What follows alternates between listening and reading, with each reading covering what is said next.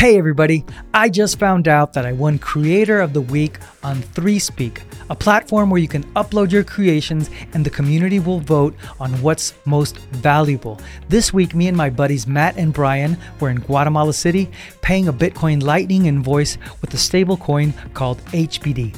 A stablecoin on the Hive blockchain, which has no VC, no team, no foundation, no pre mine.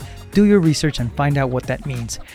Shout out to Jameson Lopp, who's never heard of HBD. Come to Guatemala, Jason. We'd love to show you how we've already integrated stablecoins into the Lightning Network.